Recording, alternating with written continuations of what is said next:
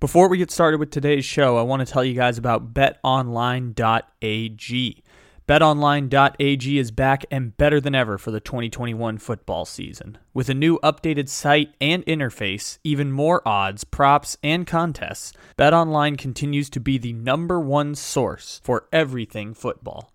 Head to the website or use your mobile device to sign up today and receive your 100% welcome bonus. Double your initial deposit just for signing up today. Use the promo code NFL100 at checkout. BetOnline.ag, your online sportsbook experts.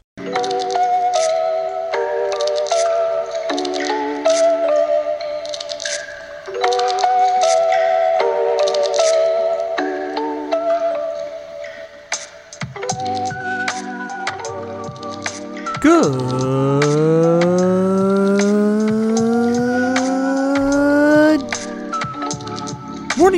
afternoon or good night, however and whenever it is you may be listening.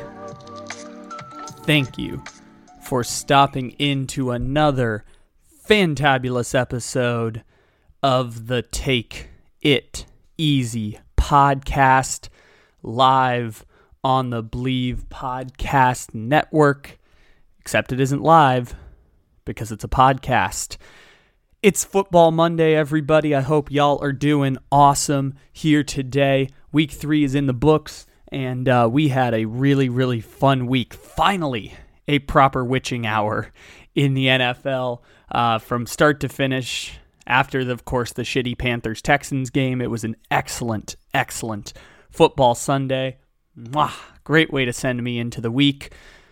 We've got a great show planned for you today. We're going to knock through about a dozen of these games as we do on these Football Mondays, and there is only one place to start this week, and it is the same place that we have technically started each of the last 3 weeks. Wish that we could get something more interesting going on here, but the Kansas City Chiefs have played a hell of a first 3 weeks, but the Chiefs did not win this week, which means we get to play a different song here on the podcast, one that is near and dear to my heart.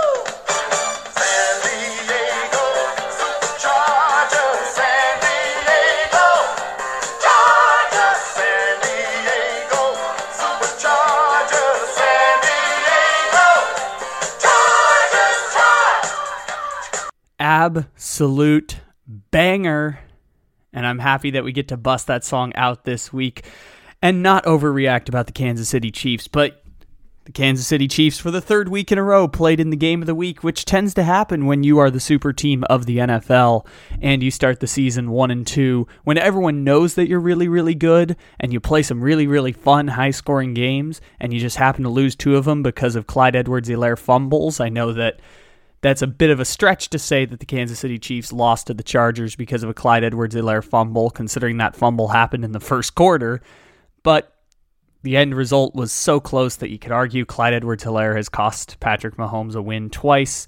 It's pretty hard to dispute, though, that the Chiefs' defense hasn't cost Patrick Mahomes a couple of wins already this year, because Kansas City's been lighting up the board for the most part here early on in the season. And I said it out the gate. This was probably in the second or third quarter of the game where the Chiefs had three turnovers in the first half, a couple fumbles, a Patrick Mahomes interception on that no-look pass that everyone started freaking out over, and it was in that moment that I said, this is that once every couple years, or once every year, once every like 18 games, Kansas City Chiefs turn the ball over a bunch game. And it happened last year against the Dolphins in Miami. This is when the Dolphins were like #1 in turnovers in the league. And then they got two quick interceptions of Mahomes, and everyone was confused what was happening. And then there was a one-handed interception in there by Xavier Howard. And the Chiefs still scored 31 points in that game. And they probably should have lost had it not been for the Miami Dolphins offense struggling between Tua and Fitzmagic at that time. And so the Chiefs ended up winning that game last year where they turned the ball over three times. And they turned the ball over three times in the first half.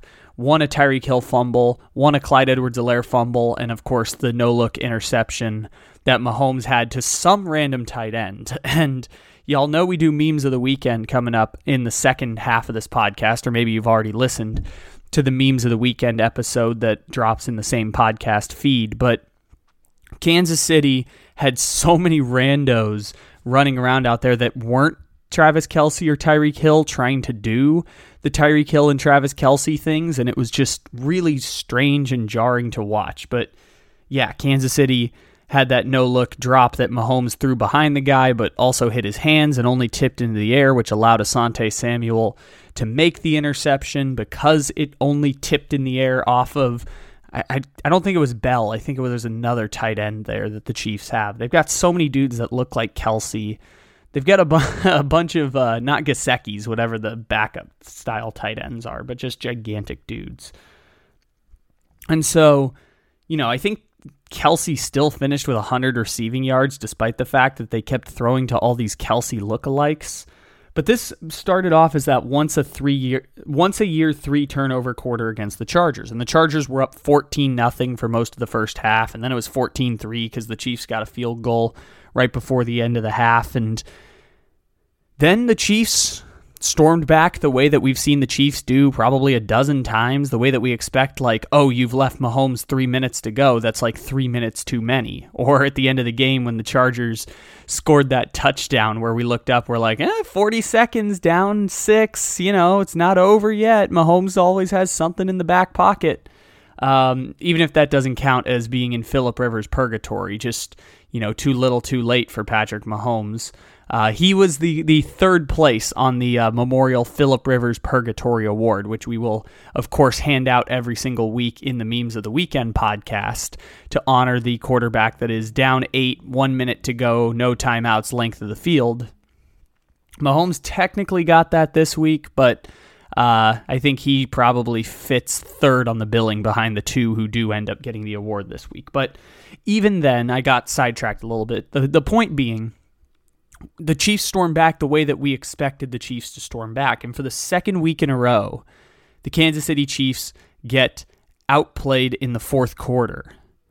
And I heard a really great point about this that I hadn't considered until just coming on the podcast, which was it feels like the Chiefs are going through the motions at times. Is that the Chiefs, it's September, they've been to the Super Bowl 2 years in a row, they went to the AFC Championship the year before.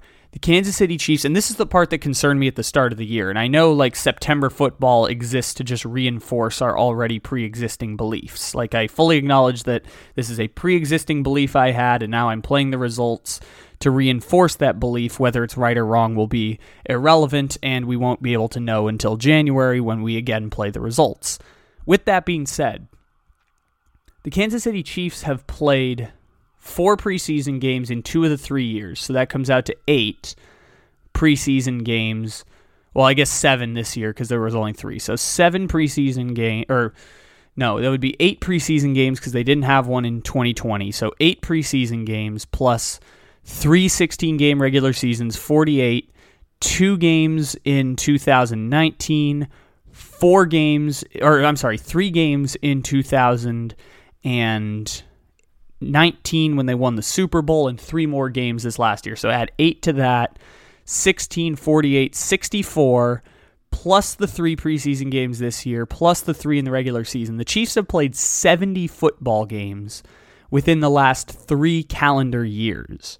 That comes out to about 23 football games per year. And we talked about this last year because last year's Kansas City Chiefs team was just so much monumentally better than everyone else in the league. Like, it was them at one and everyone else sliding in somewhere afterwards. And that's not the case this year because the Kansas City defense is not as good this year as it was last year or in 2019, which was the best version of the Chiefs defense in the Mahomes era. Because the Chiefs defense is not that good this year, the Chiefs are not that overwhelming as they were before. And yeah, losing Sammy Watkins hurts, and losing an offensive lineman here and there, and then having to rebuild your entire offensive line and having it be good enough, of course, makes a difference. But the Chiefs are not as good of a team this year as they were last year. And we had said that coming into the season. But the regular season doesn't matter for the Chiefs. And if they are just going through the motions, I understand why they're just going through the motions at this point. And there was one play towards the end of the game where Mahomes threw. It was right before the gigantic completion that got them to midfield and then led to the Hail Mary that came up short. But it was a short pass. It looked a little short-armed by Mahomes. Could have been intercepted, was incomplete. And in that moment, it's like, oh, they're not going to win this game. It's a tie game, 24-24, because the Chargers, snap infractioned at the goal line when they were about to go ahead. But they had to kick a field goal to tie it. And the Chiefs threw an interception that, just like I sat there and just my mouth went agape when Patrick Mahomes threw that interception that set up the Chargers for what should have been a game-winning field goal. But then the Chargers scored a touchdown before the clock ran out. And then they ended up missing the extra point in what felt like it was setting up for the most Chargers loss ever, because Kansas City makes coaches do weird things. But when you combine that with the Chargers, who always do weird things with clock management, it felt like it was just a beautiful combination that was going to result in the Chargers taking an L, just like what usually happens to the Lions and Falcons. But it didn't happen that way. And Kansas City gets a pass interference on that 4th and 9 everyone was freaking out about. And Kansas City gets, gives up the easy score to Herbert and the crazy Chargers offense. Chargers offense is so good. I mean, it's not Chiefs good, but, from where we expected it to be at the start of the year to where it actually is, I think the Chargers are probably the most pleasant surprise of anyone, because that's like a top 4 or 5 offense in the NFL right now. And that's, I don't know where the Chargers defense stands. They obviously forced 4 turnovers of Patrick Mahomes today, and in the first 2 games allowed like 20 and 16 points. But I haven't looked at DVOA stats on the Chargers defense yet, and it's a small sample size. But still, I don't know how good the Chargers defense is. But if that's a top 4 or 5 offense with Herbert and company, then watch out for the Chargers, because good lord, that offense is unbelievable. And they have 2 teams in their division that are both 3-0 that we'll get to at some point here. And we're spending a lot of time on this game because there's just so much intrigue to break down. Because for Kansas City, this is definitely not a panic mode. I said it before, if not for that once every 18 games, Mahomes turns the ball over a shit ton, then the Chiefs win this game by 2 touchdowns like they were starting to do in the third quarter. And from this point going forward, as long as Patrick Mahomes and the core of that team stays together, the Kansas City Chiefs are going to win the division for a decade. They've won it 5 years in a row. They're going to win it this year. They're going to run that division for a decade. And if that's the case, Kansas City does not have any meaningful regular season football the rest of the way through. And so if they lose these games, okay. All you have to do is not lose to the Raiders and Broncos and Chargers 3 out of 6 times, and you're going to be okay. But the Chiefs' defense is not good, and that's the part we talked about last week. So I don't want to rehash the same, broken record, because the exact same thing happened, which is Chiefs' defense struggles to get stops. Teams can score in the 30s against them quite consistently. They are a bottom 4th defense in the league, and the last time they had a bottom 4th defense in the league, they lost to the New England Patriots in the AFC Championship game. And those are legitimately concerning points for the Kansas City Chiefs going forward. that will be hashed out as we go along further into the season. What's interesting now is just the idea of them going through the motions, because yes, regular season games don't matter for the Kansas City Chiefs, but we're just used to them winning them anyways. And maybe, just maybe, the Browns, the Ravens, the Chargers, and they'll play Buffalo in Week 5 are the hardest teams in the AFC. So Kansas City's going to get these wins back by beating up on the Eagles and the Giants and Washington and, you know, the Bengals, the Steelers. Maybe they'll get some of those wins back, but Kansas City still being 1-2 with the problems on defense can get concerning. And for the Chargers at this point, you got to beat Denver and Las Vegas, and you're going to be good, because that team is really good for the Chargers. At least that offense is really good. I don't know how to do the metrics for the defense, as I mentioned before, but that is a really, really good defense, or really, really good offense. And the Chiefs, I mean, this is the final point I'll go here before we go to another game. The Chiefs lost the game in the same way most teams lose a one-possession game. And one-possession games like that are usually just coin flips 50-50 by most NFL team standards. It's a bit of mistakes on their part. Mahomes' interception, pass interference on 4th and 9. And part of it is the other team making plays. So a combination of both usually turns the tides or can explain what happens in these toss-up type of games. Which is to say, the Kansas City Chiefs are, counter to evidence that we've seen in the past, like most teams. Kansas City Chiefs are more human this year than they were last year, where they were just a super team running through the NFL. We knew that coming into the season. I had said, I'm picking the Chiefs to go to the Super Bowl, but I don't feel as confident as it was last year. The only reason I'm picking them is because I don't know who's the team that's going to take them down. And this far into the season, I'm looking up, I'm like, maybe it's Baltimore because of Lamar Jackson. Maybe it's the Browns because that defense is the best in the NFL, or top 3 in the NFL, which is just nitpicking at that point. Maybe it's Buffalo because Josh Allen is back now. I don't know the team who's going to do it, but the Chiefs are obviously vulnerable because they're just not as good as they were last year. And that team ran through the AFC last year, which means just the gap is getting closer. They're still the best team in the AFC, but the gap is not as wide as it was last year, where we just knew the whole way through Kansas City was going to make it to the Super Bowl. So contrary to the evidence of the last 3 years, the Chiefs are, in some ways, like most NFL teams, especially when you put them in fourth quarter situations where the game is pretty tight. The last 2 weeks, defense couldn't really get a stop. And every now and then, their offense is going to make mistakes, like Mahomes throwing an interception with 2 minutes to go in a tie game, or Clyde Edwards-Helaire fumbling the ball away last week. We don't need to play the results of them being 1-2. Again, last week is a toss-up that just, bad luck goes against them because Clyde Edwards-Helaire fumbles. Could happen to them in the playoffs, absolutely. I think the Chiefs can also be the team that wins by 24 against anyone in the league. But they're like most teams. And that's something maybe we haven't admitted enough about Kansas City over the past few years. It's the one and only Eagle Double G. You know I'm mobbing with the DRE. Yeah. You know the West Coast is back for all you suckers.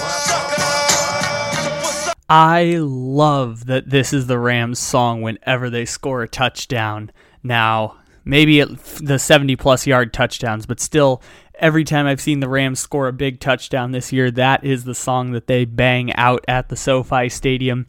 The team that's having more fun than anyone else in the league, and also just looks so handsome. I mean, I was watching DeSean Jackson. Higbee's graphic came on the screen when he scored a touchdown. He's handsome as hell. Cooper Kupp might be the most handsome receiver in the NFL. Stafford is just smoldering. McVay was running up and down the sidelines. He's got some musculature to him. Youngest coach in the NFL, despite the fact he's been in the league for like 5 years now as a head coach. Good Lord, the Rams are smoldering hot. I'm going to put that on the poll, actually, on Comical Sports Memes. You can check that out. If you're listening on Monday, you can answer to the poll to that, are the Rams the most handsome team ever assembled? That's what I'm going to ask there. Are the Los Angeles Rams the most handsome team ever assembled? Because I'm going to go yes all the way through. Even Robert Woods has got some game to him, let's say. I think the Rams are the most handsome team ever assembled, but the Rams whooped up on the Tampa Bay Buccaneers like we predicted on the Take It Easy Pick'em Pool and Wired Up episode 87. Rams are really, really good. And a lot of people said this coming into the year that, you know, the Rams had a really good defense. And I talked about, for myself specifically, I know a lot of people were probably like sold on the Rams more than I was. I had said the Rams are like a sneaky team where I think they could be Super Bowl favorites. And I thought they were a top three team, but I thought they were also right there with the Seahawks. And it looks like they're a good deal better than the Seahawks right now, considering the Seahawks, like against the Vikings, really struggled to stop the run and put pressure on the quarterback, which is not surprising, but also was unexpected against the Vikings and the Titans from the Seattle Seahawks. So, you know, the Rams are clearly a really, really good team.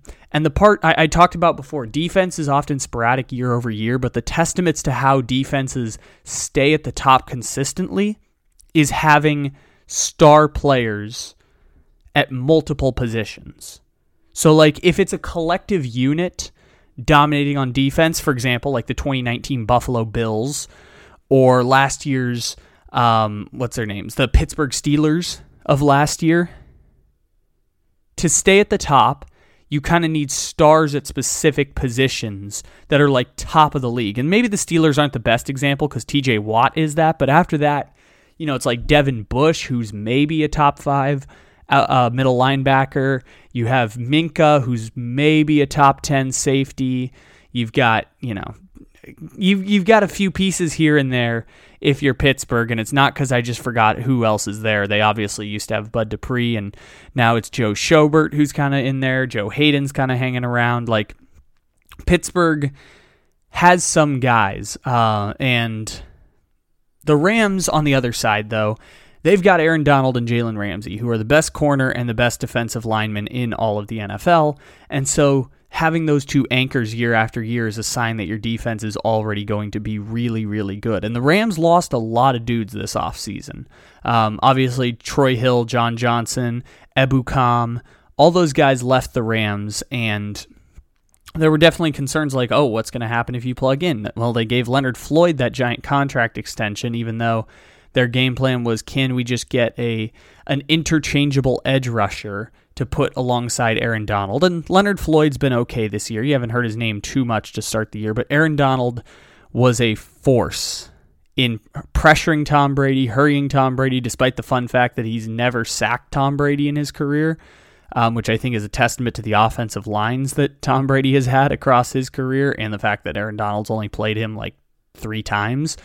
But even still, Tom Brady was under duress for most of the game. He ended up with, I think, over a 100 QBR still. But, you know, from start to finish, the Buccaneers got dominated in a way that I didn't think would happen. But when I picked the Rams, it's not like I hesitated on that. I'm like, the Rams will win this game, and probably if they're going to win this game, it's probably going to be something like a 34-24 type of win, despite the fact there were no points in the first quarter, which was, you know, a bit shocking to me. You know, Tom Brady had to kind of hurry at the end, and I was right. He was at 103 QBR on the game, which is one of the higher of the day. But the Rams obviously forced him to throw the ball a lot. He didn't have any turnovers on the game, which was a success. They forced field goals. And, you know, the Buccaneers were, from start to finish, never really had a chance in the game. All the way through, the Rams dominated, and you know, they had a lot of fun doing it, like when Sean McVay is running up and down the field, because the Rams are all just so happy. I talked about this after the Bears-Rams Sunday night game back in Week 1.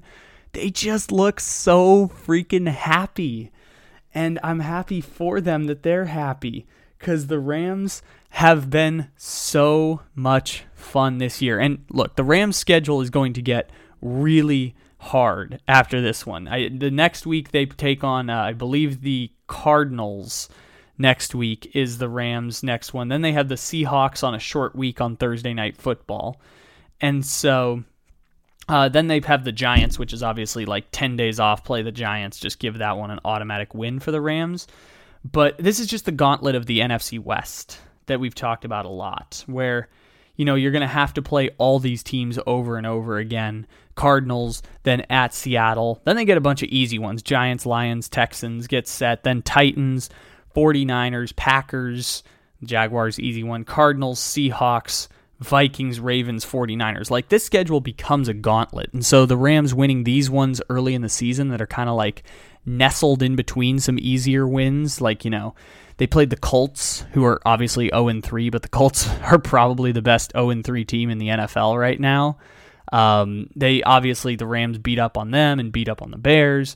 So beating the Bucs was like the start of this hard stretch for them, where the Rams were going to have some like legitimate tests coming up across the next few weeks. And the Bucs were obviously one of them, because if you told me the Bucs were going to play the Rams in the NFC Championship game this year, I would not be surprised at all. And if you told me the game was going to go exactly like how it went today, wouldn't be surprised at all, because Tampa got picked apart in the ways Tampa gets picked apart, which is their secondary is crap. So the way the Rams replaced that was, what if we did the Steelers thing where we just use the pass like the run, slant routes, out routes, 4 or 5 yard plays to our just a ridiculous plethora of receivers. You know, Van Jefferson, you're going to get a touchdown here. DeSean Jackson, you're just going to go over the top for a 75-yard touchdown. Kupp's going to get a touchdown. Higbee's going to get a touchdown. Robert Woods, you're going to have a big run play. Like, all over the field, they're just like, what if we just use these weapons we have at wide receiver and use the pass like the run? Because the Bucs are really good at stopping the run, but they're not good at stopping the pass. So let's use the pass like the run, use it to our advantage. Excellent game plan played out by the Rams, and they just look like they're having so much fun. I cannot reiterate this enough. The Rams look like the most fun team in the NFL. I want to be a Rams fan right now. Doesn't pay to be a Mahomie. They're 1-2 and getting roasted. The Rams look like so much freaking fun.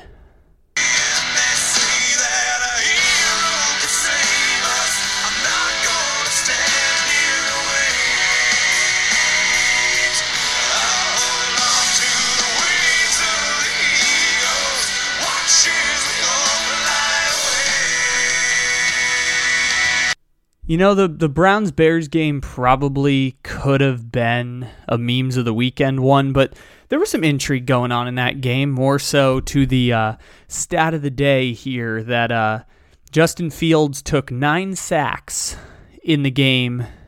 Well, I guess it was a first ever start for the rookie quarterback, took 9 sacks against the Cleveland Browns. He completed 5 passes. There are fun stats all over the place from this game. The fact that if you take the minus yards for the sacks, Justin Fields and the Bears offense finished with 1 rushing yard. The fact that Justin Tucker's game-winning kick traveled 66 yards and the Bears had 49 yards of offense in the game. There's going to be fun stats like this when we do memes of the weekend and talk about Vanderbilt as well. But like 49 yards is like a punt, like maybe a field goal drive. That's a long field goal drive. 49 yards starting at the 25 gets you a 42-yard field goal. The entire Bears offense of the entire game against the Browns would have got them a 42-yard field goal. I understand the people who are calling for Matt Nagy to be fired, like, now. And I agree with you 100%. I don't know why Matt Nagy is still employed by the Chicago Bears. I don't know why the rule is that if you make the playoffs, you don't have to fire a coach and a GM. I was stunned that they let the GM pick the next quarterback, given the state of the franchise for the Chicago Bears. And now it looks like the Chicago Bears are about to let this coach and this general manager, and to be fair, this offensive coordinator too, with Bill Lazor, pew, pew, pew, it's about to let all of them just ruin Justin Fields before he even gets a chance at this point. And this seems to be a theme with most of the rookie quarterbacks. Last week we came here and talked about Trevor Lawrence and Zach Wilson and Joe Burrow, who's technically not a rookie, but because of his torn ACL, like, feels like in the squad with all the rookie quarterbacks. But still feels really, you know, like we're just rehashing the same thing each week here for the first 3 weeks, which is, did you see how bad Zach Wilson was? They got shut out by the Denver Broncos.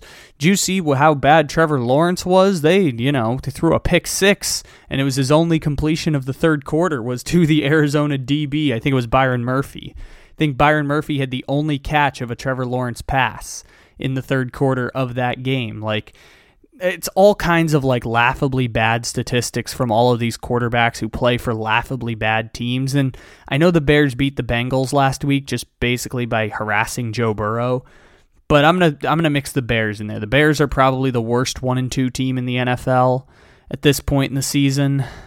The Texans are probably right there with them, but those are the two teams that are 1-2 that you look at and say they are like pathetically bad.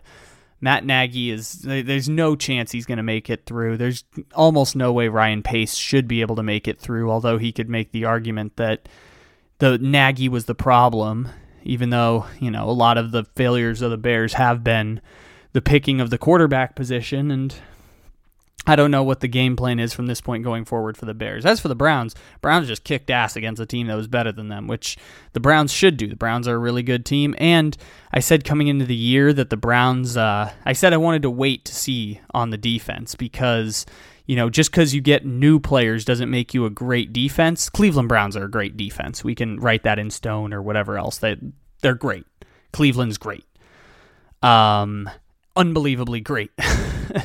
That's a top defensive unit in the NFL. Rams might be better than them. Broncos are right up there, but man, that is the best. That is such a good defense in Cleveland. All right, let's talk about the rest of the AFC North while we're at it, and we're gonna laugh about this Steelers and Bengals game coming up in memes of the weekend, but there is serious analysis to come from this because everyone, I felt weirdly vindicated this weekend because everyone on the internet was talking about Big Ben the way I'd been talking about Big Ben going back to the beginning of last year, where it felt like Big Ben was done because of the nature of an elbow injury and the fact that he hadn't kept great shape in his body, and he was 37, and last year, they basically just had to disguise him by turning him into Alex Smith. He had the second fewest yards per pass attempt.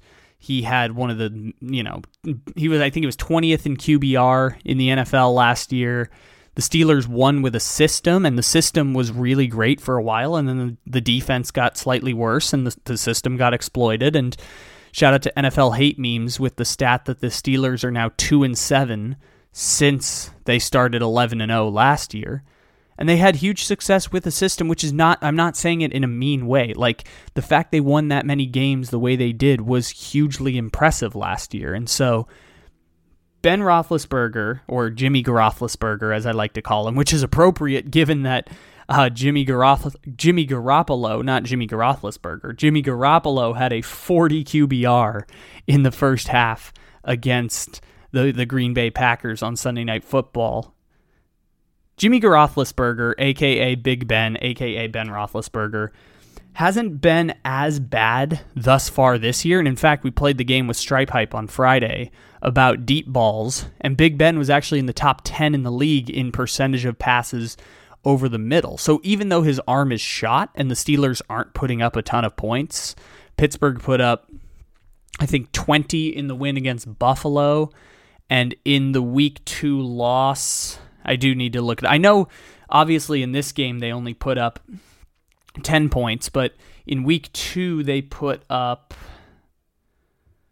17 points. That's right, the Raider game. So they've got 20, 17, and 10 early on in the season. And this was one of those games where, you know, Jason LaConforta is reporting after the game, the Steelers don't really know what to do at this point with Ben Roethlisberger because the Steelers didn't prepare for a contingency plan at the quarterback position. And I talked about this before, is that, you know, you should not have kept rolling with, you know, Mason Rudolph as your backup. You should have been investing in the backup quarterback position in one of these Brissettes or Sam Darnolds even, if you wanted to really get spicy with it. Maybe Dwayne Haskins is going to be okay. the offensive line isn't great, and the last time Dwayne Haskins had a poor offensive line, it didn't work out well, but also Dwayne Haskins was set up to fail by 3 offensive coordinators and 2 coaches within 15 games, I think, to start his career. And yes, being set up to fail is unfortunate, but you know, it's not a great contingency plan that the Steelers prepared for life after Ben Roethlisberger, which might come sooner than they realized, which I could have told you 2 years ago. You should have moved on, gotten a life after Big Ben. You should have used all your draft picks this year to trade up and get Justin Fields. Now, to be fair, it worked out quite swimmingly for them to walk away with Najee Harris, because that dude is going to be a stud for years and years at this point. But fun stat from that game, Najee Harris got targeted 20 times. 20 times. Because Big Ben's safety blanket is now Najee Harris. It's not Chase Claypool. It's not Juju Smith-Schuster. It's not Deontay Johnson. The safety blanket is Najee Harris, and it's a better safety blanket than those names I mentioned, mostly because Claypool is better served working in the open field like a Metcalf or a Julio Jones. Yes, Claypool can run dudes over, yes, but so can Najee Harris at the running back position. And so Pittsburgh doesn't need to use the pass like the run like they did in 2020, because Ben Roethlisberger has shown competence in using the weapons that they've spent so much time, money, and draft picks into building around him, whether it's this last year with Najee and Freiermuth in the draft, signing Eric Ebron, drafting Juju Smith-Schuster, drafting Chase Claypool, drafting Deontay Johnson, drafting James Washington. They've put so much into the weapons around Ben Roethlisberger that Big Ben has shown more competence this year in using those weapons, because the offense for some reason has opened up slightly more, even though now Najee has kind of replaced Ben as the safety blanket that ends up becoming the first option, because all you got to do is put pressure on Big Ben. And by the way, if the Bengals pass rush can put that much pressure on Big Ben, where he's getting sacked 4 times at the back end of the game, and QB hurried, I think, more times than any quarterback in the NFL in week 3, I mean, the Bengals, okay, let's not disrespect the Bengals pass rush too far. Trey Hendrickson's a very good player. He's got 2 sacks. Sam Hubbard technically got a contract extension with the Bengals. The point being, still, all in all, Stripe Hype can come defend his defensive line when he comes on later in the week. The point being, they don't have to use the pass like the run like they did last year. They can actually use the run. They can create design plays for 10, 15 yards down the field just because of the personnel they have on the team. But against the Bengals is where we were all reminded what I've been saying for about 17 months, is that it's over for Ben Roethlisberger. And you have to tailor an offense that uses him like a safety blanket with an uninventive play caller in Matt Canada. And it's going to eventually come back to bite the Steelers. Now, the loss to the Bengals sucks, because one, that puts pressure on them to win the next game against the Bengals, who might actually be better than we think this year, given that, Burrow and Ja'Marr Chase is the deadliest 1-2 combo under 25 years old that we've seen since, Mahomes and Tyreek Hill, when they were both under 25 and playing for the Kansas City Chiefs. It's a deadly combo right now between Burrow and Ja'Marr Chase. And wait a minute, is Mike Williams under 25? If Mike Williams is under 25, I'm gonna walk off here. Okay, Mike Williams is about to turn 27, so I don't have to freak out about that one. But still, that combo with Burrow and Chase is amazing. And Stripe Hype can come talk about his team more later on in the week. But the point being, towards the Steelers, a lot of people were getting reminded of the thing that I'd been saying when we were making fun of Big Ben and calling him Jimmy Roethlisberger and posting memes about being right in the playoffs, about this being over for Big Ben and all that stuff. The Steelers didn't prepare for a contingency plan very, very well, and now they're looking around like, crap, what do we do? And as great as Najee Harris is, if Justin Fields was going to be a starting level quarterback in the NFL, and you could have given up, the same price that the Bears did at 20 for you guys to get him at 24, I think it would have been a better idea than drafting Najee Harris. Knowing Najee Harris is going to be awesome, this is kind of like the Giants conundrum where they took Saquon Barkley but left Josh Allen on the table. And I'm not saying Justin Fields is going to be Josh Allen, but even if he's Baker Mayfield, damn, did they leave a lot on the table in not going up to get that quarterback as a contingency plan for Big Ben, because now they're just kind of left in limbo.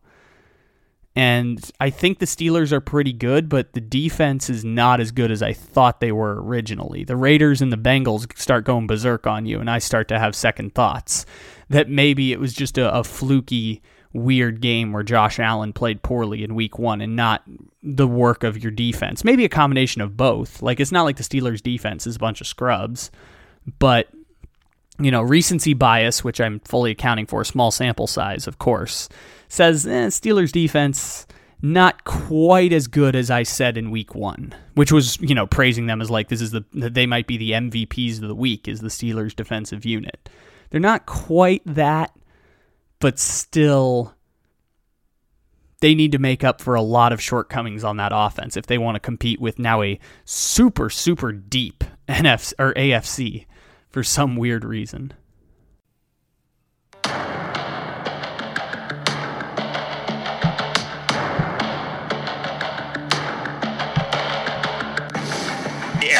Rodgers is so disgruntled with Green Bay Packers that he has told some within the organization that he does not want to return to the team. And so we have a standoff here that nobody knows exactly where it's going. He is not making this about money. He wants out of there, and he's telling you there is no amount of money. We want him back in the worst way. I know he knows that, and you know, we'll continue to work at it. The situation between the Green Bay Packers and Davante Adams is not good. As far as this weekend, as far as training camp, we will see. There's been one message consistently coming out of Aaron Rodgers' camp, and that's, I don't want to be here. Good Lord. Good Lord, Aaron Rodgers. Good Lord, 49ers. Good Lord, George Kittle. Good Lord, football. I mean, if you watched that Sunday Night Football game between the Packers and the 49ers, good freaking Lord. That was just entertaining football. And so, you know, for the spirit of disclaimers and disclosure here, so we recorded a lot of this podcast during the Sunday Night Football game, so we had the Sunday Night Football game going, but also my internet went out, so we didn't watch a lot of the third quarter, and then we came back and took a break and watched the Packers and 49ers, and good Lord, that was an amazing fourth quarter. And in the first quarter, my favorite stat of the week, actually, maybe one of my favorite stats, there's a few good ones, but George Kittle being the leading rusher for the 49ers in the first half was excellent. They scored that touchdown right before the end of the half, which actually ended up making a big difference, because this game was like towards the third and fourth quarter, it kind of became a classic like Shanahan versus LaFleur game where they both like to run the outside zone running schemes brought on by Mike Shanahan, and they were both assistants with Washington, and that amazing story we've talked about before with the LaFleurs and the Shanahans and all these now coaches. McVay was there too. All these young coaches coming from the same system with Mike Shanahan in 2011-12. Now all these guys are NFL head coaches with really good teams, and it was really like slow for like 25 minutes, and then we got to the last 5 minutes of the game. It was just chaos. It was 3 and out for the Packers. It was Davante Adams maybe getting concussed, then MVS going out for the Packers.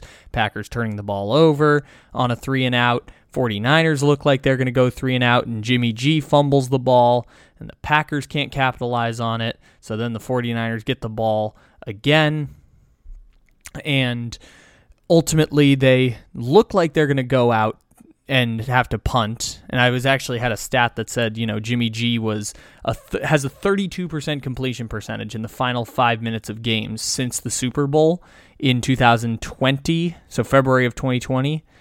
And after that, Jimmy Garoppolo converts a 3rd and 10 to Kittle for 40 yards, converts a 3rd and 7-ish to Deebo Samuel to set them up inside the 11, and then hits Kyle Juszczyk for the go-ahead touchdown to put him up 1. But you gave Aaron Rodgers 37 seconds with no timeouts against a secondary that is depleted for the 49ers. Davante Adams got all 56 yards to set up. Well, not 56. Let's see. Start at the 25, Then they go to midfield and then set up a 33. So all 42 yards completed by Davante Adams sets up Mason Crosby's game winner. And we can talk about the X's and O's that game, but it's just more fun to watch entertaining football. Both of those teams are evenly matched. They're both in probably the second tier of teams right now in the NFC, behind the Rams and maybe the Buccaneers, but the Buccaneers have been unhealthy. So those teams are all right there. They're all playoff teams in the NFC. The 49ers just have to win enough division games to not be the team that goes 7-10 in the NFC West.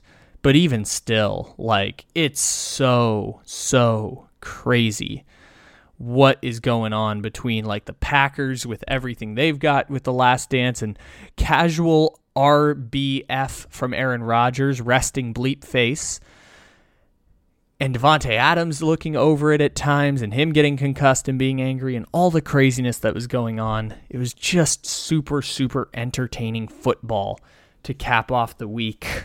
I mean, man, it was so great. And the 37-second drive and the fact that it was the best player too, because usually it's one of these like Jared Cook type plays because you have someone who can guard the best player. You make a concerted effort. We're going to take away the best player. But this time it was Rodgers and Davante, because they're just too damn good for all of us. All of us at the end of these games. So it was truly a fun game at the end. Cap off our NFL Monday episode. Let's just roll through some of the other stories of the week. Saints and Patriots between two mediocre teams. So it's funny, we kind of had like tiers this week of even matchups. So you had the Bucs and Rams, elite teams. You had the Packers and 49ers, above average teams. And then you had the Saints and Patriots, mediocre, but still a lot to talk about, because Mac Jones finally came down to earth. He had a couple game managing games. This one he made some mistakes. The pick six wasn't his fault, but it was a pick six that welcomed him to the NFL the way all these rookies have been welcomed to the NFL, which is really terrible performances. But Mac Jones ends up having a rough day. The Saints end up winning with their wildly sporadic defense. It's been so hard to pin down exactly what the Saints defense is this year, but it does end up working in favor of the Saints this week. They've given up more points to the Panthers than they did to the Packers and the Patriots combined. It's been a very confusing few days few weeks to kick off the year for the Saints. We know their offense is subpar. We knew the Patriots' offense was subpar. Those teams are very similar, and it gives me vibes that both of them are probably just going to miss the playoffs. But Mac Jones finished with a 55 QBR, 3 interceptions, had to throw the ball 51 times, and was also the leading rusher because Damian Harris was terrible this week for the New England Patriots. There's a lot to actually decipher from a game that was mediocre and not fun to watch in the morning window, but not going to overreact either way, even if I can take a Mac Jones is not good victory lap on that one. Both teams have subpar offenses, subpar quarterbacks by starting NFL quarterback standards, which, from talking to Patriots fans, they are just glad that Mac Jones is a starting caliber quarterback. And I would counter with, if you're going to draft him in the first round, of course he should be better than a starting caliber quarterback in the NFL. But you take your victories where you can get them. So great job, Saints and Patriots. It was a boring game, but an interesting game. And I don't know what to do with the Saints defense at this point. Josh Allen, this time last year, I was actually NFL Monday 3 last year. We did our official apology to Josh Allen for saying the Bills would go 6-10 and replace him because their defense wasn't going to be better than, or was going to be worse than it was in 2019, which it was very much so. They finished 14th in the league in DVOA on defense. I said they would finish somewhere in the 15, 16, 17 range. Josh Allen just happened to have the greatest single season increase of any quarterback in the history of the NFL. And Josh Allen put up 5 touchdowns against a stinker from the Washington defense. And this is my rule on these things. If a point margin is more than 3 touchdowns, you learn nothing from the game. We learned nothing about the Bills. We already knew they were really good. We learned nothing about Washington. We already knew they have a good defense. We learned nothing about their defense from giving up that many points to Josh Allen. If they do it again, change the math around, but Washington's basically the same team they were last year. They've got a terrible offense, really good defense. They're going to finish about 7-10 this year. That's not going to be good enough to sneak into the playoffs. So we know what Washington is. We don't exactly know what Buffalo is, especially in the weird and wacky AFC power structure right now with the Ravens and Browns and Bills and Chiefs, not really knowing what to do with any of that. Good job for Buffalo. We learned nothing about your team from this. We already knew Josh Allen had this in him. Josh Allen brings it out for the first time this year, and they whoop up on Washington. Learn nothing about either team. Seahawks, we talked about them a little bit before. Really couldn't stop the run. It was quite strange. And they really struggled to generate offense themselves. In the second half, Russell Wilson, I think, had a sub-70 passer rating, but that might not be true because he didn't have the interceptions towards the back end. It was just that he was so good in the first half of that game that it just felt a bit disappointing afterwards to see everything that happened here. Remember, if we don't talk about your team here, it's probably because they're somewhere in the memes of the weekend pod, but they were down at the half, which was kind of surprising to me because, you know, Minnesota didn't play that great. Kirk Cousins, our buddy Kirk Cousins, it's a weird dynamic we have with him, but Kirk Cousins is a very, very above average quarterback or average quarterback. If you ask the question, is Kirk Cousins good? We'll never know the answer, but at least the Vikings aren't going to start 0-4, and then you have to kind of ask, where do we go from here at this point? At least these wins keep the Vikings in the mix early in the season. I have a feeling when we do the mixies come December 1st, the Vikings are going to be right there on that list, as they are usually most years, but this year feels quite appropriate, considering the Packers are going to run away with that division. Feels quite appropriate that the Vikings would be there. I think the real test of where the Vikings are going to finish, because we know what the team is on paper. It's about an 8-9 win team, maybe 10 because of the weird 17-game schedule, but whether they'll make the playoffs or not is just going to come down to how they fare in one-possession games, like against Arizona, like against Cincinnati, kind of against Seattle, but more specifically how they do against the Lions and the Bears. As long as they get 3 wins there, they should at least be a fighting chance for the 7 seed in the NFC this year, because like we talked about all year, and I still don't know the answer to this question, but someone's going to have to lose 10 games in the NFC West. Next week's going to give us a good answer, because Seahawks play the 49ers and the Rams play the Cardinals next week. And then on Thursday, the Rams play the Seahawks. So we're going to start solving that NFC West puzzle for sure this week, even though the Seahawks are 1-2. Seahawks might actually be the best team out of the group, surprisingly. It's just their defense can't really stop the run or generate pass rush, which, like we talked about earlier, it's not that surprising, but it was also unexpected from the Seahawks to kick off the season. Cardinals, 3-0. Great team. Good on them. Don't really have much analysis for the NFC West. We'll save it for next week. And looked like it was a trap game at the beginning, and like weird fluky things happened, like the missed field goal and Jamal Agnew returned 109 yards that we're going to play over on the Memes of the Weekend podcast, because it's an amazing, amazing Gus Johnson call. But yeah, that was a weird, wacky, like trap game situation, like just losing the football at a certain point. And then I think they outscored the Jaguars like 28-3 in the second half or something like that, or 24-3, finished 31-19, covered the spread, looked like they were going to lose the game outright, and they still ended up covering the spread. So good job to the Arizona Cardinals. And of course, finally, the Jets got shut out. Thanks for stopping in, everybody, to our NFL Monday podcast. Make sure to follow, download, and leave a 5-star review on Apple Podcast. And make sure to check us out on Spotify, Bleav on Twitter, our Instagram. We got all kinds of fun content. And the Memes of the Weekend pod that is, above this. So maybe you've already listened to it based on the order that you're tuning in. Just leave those downloads. Help us continue to support us and support our sponsor over at BetOnline Sportsbook. Link to that in the description to today's episode. So it was a longer weekend recap. It was a longer memes of the weekend, but it was a crazy NFL weekend, and boy, did I enjoy it. So with that being said, ladies and gentlemen, take it easy. We'll talk to you again tomorrow.